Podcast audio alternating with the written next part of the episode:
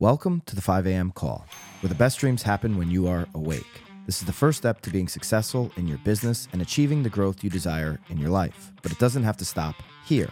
It's why we created BAMX, our platform for you to be the professional you need to be in this uncertain market.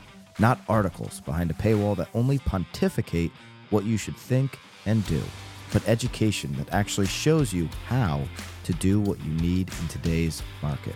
Every day, we continue to add more content to BAMX and our private Facebook community. Content that works, content that our members have exclusive access to daily. That's why over 1,500 of you in climbing have joined us in BAMX. Use code 5AM and join the thousands of agents taking their business to the next level today. Code 5AM for 10% off. See you in BAMX. Good morning, 5 a.m. This is Pat Kenny calling in from sunny South Florida for this week's edition of Paturday. Today is Saturday, January the 27th. All I got to say is if you're dialing in right at 5 or if you're listening to this on a podcast, you are missing DJ Scott Compa's incredible musical selections before the call. So I definitely encourage you to change that. However, if you are listening to this on a podcast, please, while you're there, make sure that you share this and leave a review. Obviously, it's been a great week with our good friend Sarah Desimore sharing some awesome insights. So while you are listening to podcasts, make sure you check out any of those calls if you missed them, or check them out again if you were able to tune in uh, live, obviously during this week. So one of the great, wonderful, and amazing things, amongst lots of other things about moderating these calls, is every now and then I get to be a little bit. Sometimes some of these calls can be a little cathartic, and I really hope that these are adding a lot of value to both your weekends or, whenever it is you do listen to the podcasts. Because I know for me, they're great reminders all my other folks, and sometimes I just need a little bit of a refresh on. And I think one of the things that I've found a lot of is just the, the kind of the, the reminders, right? The, the re encouragement uh, to re engage some of the things that we all know, but every now and then we get distracted from, maybe just kind of falls off the list of priorities. I think one of the things that I've paid a lot of attention to, obviously, is just that idea of the, you know, the noise in your own head, that little voice that generally is there for your own good, but obviously we all know the cartoons, right? There's a, an angel on one shoulder and a devil on the other, right? So every now and then you will have that kind of, yeah, maybe you don't want to do that today, or you can skip it for just a day, or you can wait till tomorrow you know, somebody else will probably take care of it. They realize it needs to get done. Or, you know, the ultimate, it's not really my job. It's not really the things that I do. And in the end, it's probably not that big of a deal. And I've definitely found myself, you know, in certain situations where that voice starts to creep in, and sometimes that voice is the louder of the two.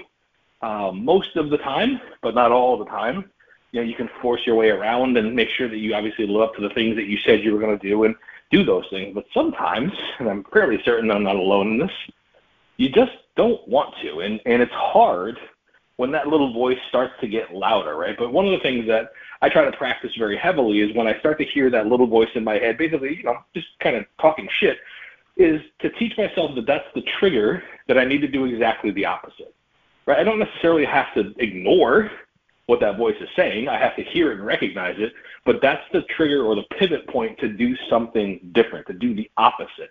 And in fact, to not just do the opposite, but to do the opposite and maybe a little more, right? And the reason you do that little more is that's your penance, right? That's your your uh, your your your fee, your tax for the idea that you even thought about not doing the thing because you were listening to that other voice. And that penance pays huge dividends, right? So not only did you do the thing that you kind of sort of were talking yourself out of, but you did a little extra or you did it a little better than maybe you would have if you had just kind of dove into doing it. And that little pivot, that turn around the corner, will put you so much further ahead, having done not just the task or the thought or the whatever the action that you were kind of waffling around on, saying, ah, "I'll just do it tomorrow. It probably isn't even that important. It's not. It's not really that. It doesn't really matter, right?" Instead of doing that, not only did you do the thing, whether it, to be fair, mattered or otherwise, but you did a little more. And that little extra over the top every single time, just like the rule of getting 1% better every single day, will continue to just outgrow and outpace not doing the thing at all, certainly, but even just doing the thing at its minimum expectation, right? So when you start to hear that little, ah, I can just wait till tomorrow. You know, you look at the clock and it's 6:27, and you're like, well, I gotta get home. I want to eat dinner. I'm hungry. My wife, my family, my kids, my friends. Somebody else is there, or maybe nobody's there, and you're gonna go meet some friends for a cocktail or dinner or something. Just use that three minutes to 6:30 to do the thing that you're supposed to do, and just that little bit extra more, just that tiny bit to separate yourself from the pack, and turn that meh into absolutely, and then more importantly, into done. Have an absolutely awesome Saturday. Have a wonderful rest of your weekend. We'll see you back here Monday morning, live at 5.